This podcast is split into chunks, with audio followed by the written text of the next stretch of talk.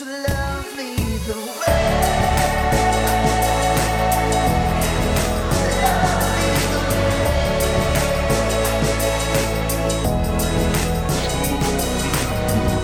everyone, welcome to our podcast for this week. Hope you're doing well wherever and whenever you are. If you are new or visiting or just checking us out, make sure you find us on Instagram, Facebook, our website.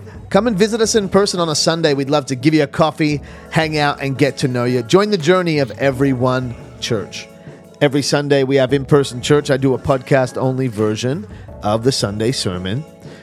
But as of today, this Sunday, the 10th of December, there are only three Sundays left until Christmas Day, including this one. So we're doing a countdown to Christmas. We started last week.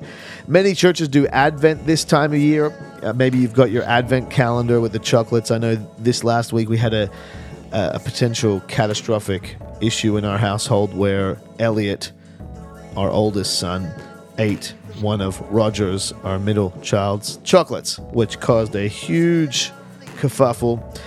Um, but this is just the joy of the Christmas season with young children, too, fighting over toys, all, all the joys of Christmas. But the tradition of Advent stretches back like 1500 years, starting as early as the 5th century. And the predominant theme of Advent is found in the word Advent, which comes from the Latin word adventus, which means arrival.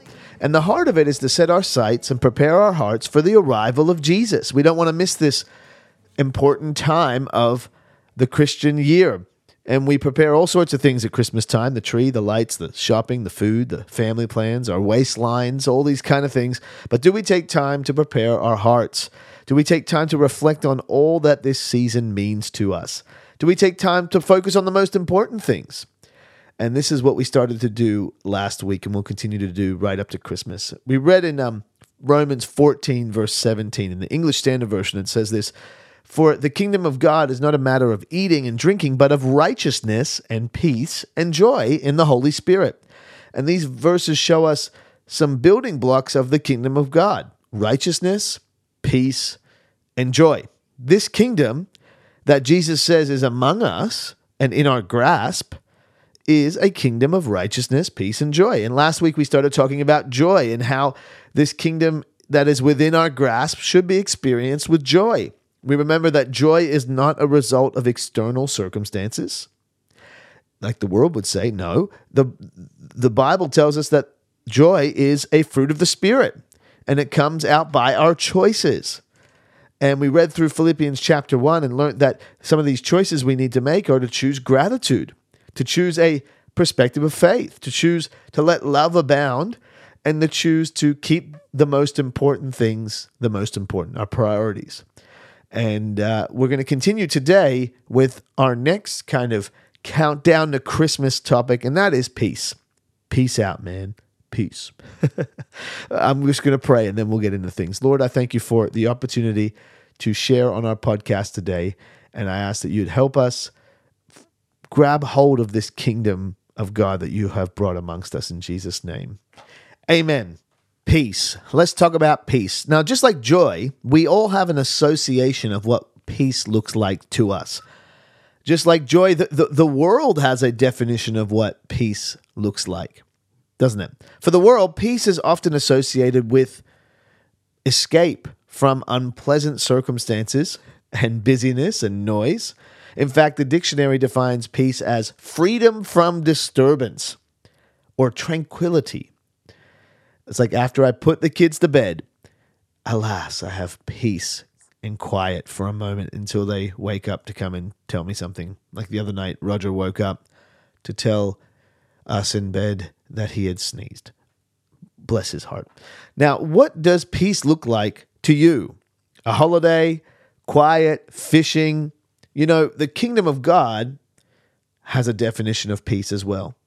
The kingdom of God's peace is not just escape from unpleasant experiences and busyness and noise and or freedom from disturbance. No, it's not just a feeling or an atmosphere.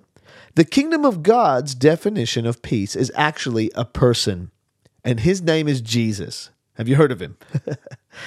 when I am in his kingdom, his presence, I can experience true and lasting peace. In the book of Isaiah, In the Old Testament, we read a prophecy that was written like 700 years before Jesus was born. Uh, and there's lots of them all throughout Isaiah. But let's read this chunk in Isaiah chapter 9, verse 6 to 7. It says this. It might sound familiar. You might have heard this before. For a child is born to us, a son is given to us. The government will rest on his shoulders, and he will be called Wonderful Counselor, Mighty God, Everlasting Father, Prince of Peace. His government and its peace will never end. He will rule with fairness and justice from the throne of his ancestor David for all eternity. The passionate commitment of the Lord of heaven's armies will make this happen. It's pretty cool how detailed this is, actually, and how much Jesus fits this des- description. And these verses speak about the coming Messiah and how he would end oppression for his people. And although we just read a small portion of Isaiah, all around these verses in Isaiah 9, there are mentions of Jesus about his birth in Isaiah 7:14 it says all right then the Lord himself will give you the sign. Look the virgin will conceive a child. She will give birth to a son and will call him Emmanuel which means God is with us. And about his kingdom his reign and his wisdom in Isaiah 11:2 and the spirit of the Lord will rest on him the spirit of wisdom and understanding the spirit of counsel and might the spirit of knowledge and the fear of the Lord but Isaiah 9 is interesting because it focuses on the person of the Messiah, who he is and what he's like. It says right there in verse 6 of Isaiah 9 that he will be called Wonderful Counselor, Mighty God, Everlasting Father, Prince of Peace. I love those four characteristics. You know, wonderful counselor, meaning, you know, in the Old Testament, the word wonderful uh, regularly means supernatural. So we're talking about he would have supernatural wisdom and counsel. Mighty God, referring to his strength and power. Everlasting Father, which is kind of a funny one because, you know, he's, we're speaking of a child to be born, but he's the Father. And I think that speaks to his oneness with the Father and his love for us, his children. And finally, it refers to Jesus as the Prince of Peace. Now, what does it mean that Jesus is the Prince of Peace? The Prince of Peace, well, we all know in light of Jesus' life, teaching, death, and resurrection, that the Prince of Peace describes how Jesus would bring us a couple of things. The first thing is he would bring us peace with God. Peace with God.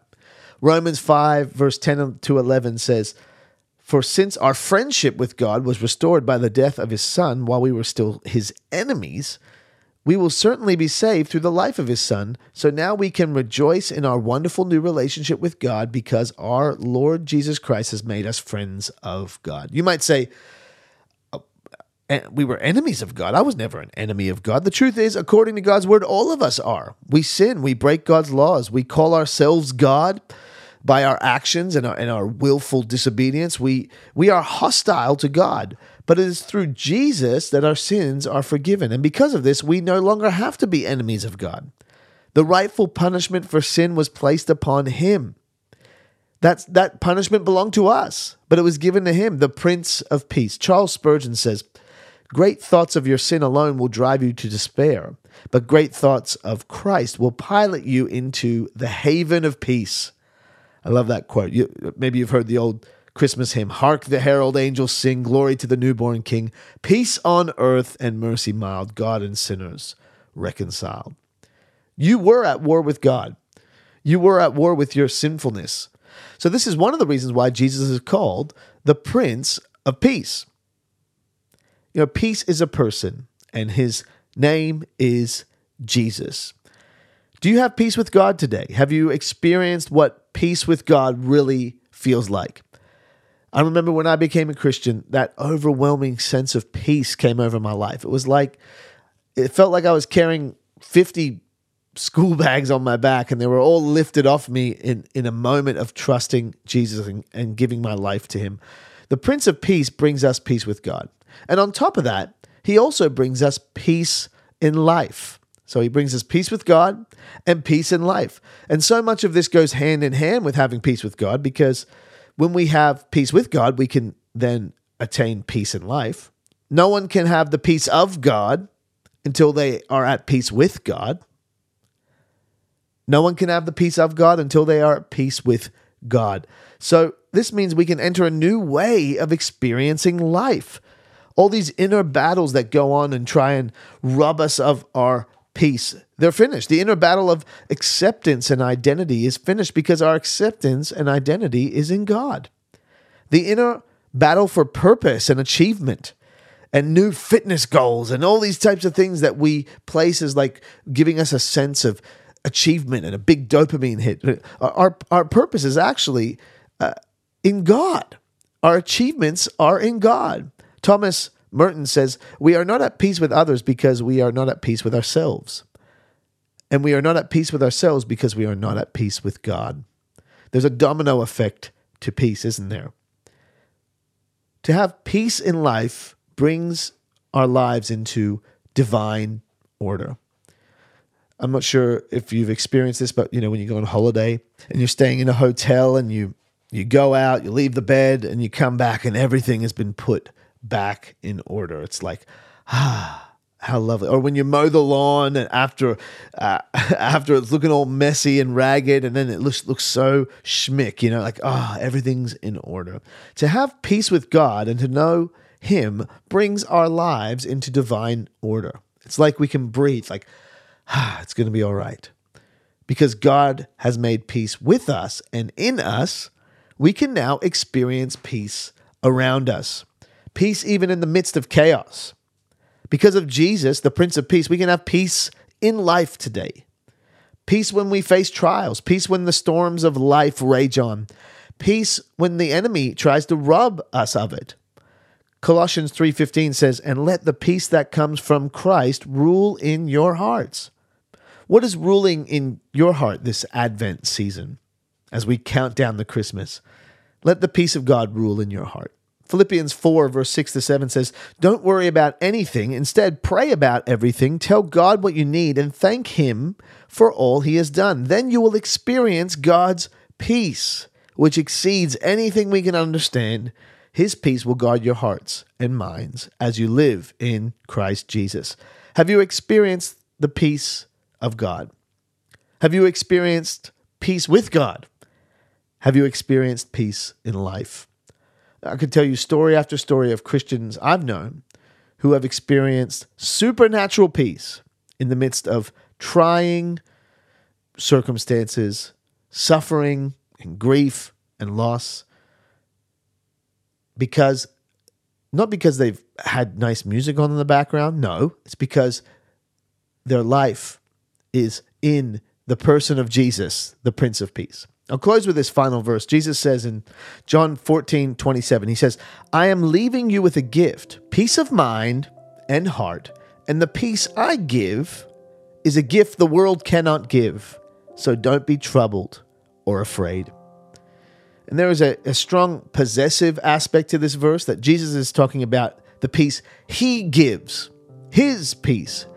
And it's fundamentally different from anything that this world can offer you. The Prince of Peace, he offers us peace with God, peace in life. Amen. Amen. Just a quick thought this week as we count down to Christmas. Now, I mentioned before that you can't have the peace of God until you have peace with God. And if you need to make peace with God today, if you know you've been walking your own way and ignoring Him, you need to surrender your life to Him in a fresh, fresh way, I'm going to pray a prayer here, right here on the podcast. And I'd love you to pray this prayer to Jesus as I prayed out loud. In saying this prayer, you're saying to Him, Lord, I give you my life. I ask you to forgive me. And you invi- you're inviting Him into your life. You're inviting the Prince of Peace into your heart. And I believe you can experience God's peace today, in this moment, as we pray. So pray with me as I pray out loud. Speak to the Lord yourself and give your life to Him today. The prayer goes like this Dear Jesus, I pray to you today and I ask you to forgive my sin. I give my heart to you. I believe in you. I believe you came and that you gave your life on the cross for my sin. I believe you rose again, and today I receive by faith your forgiveness and friendship. I thank you that I will enter heaven one day to be with you forever. Help me on this journey of following you. Amen. Amen. Well, if you prayed that prayer, let us know. Come to church. We've got a couple of weeks of in-person church before we go online for for a very short couple of weeks during the holiday period. Come and see us, get a coffee. We'd love to help you, give you a Bible, and help you on this journey of following Jesus. Hey, let's continue the countdown to Christmas and let's have a great, great week.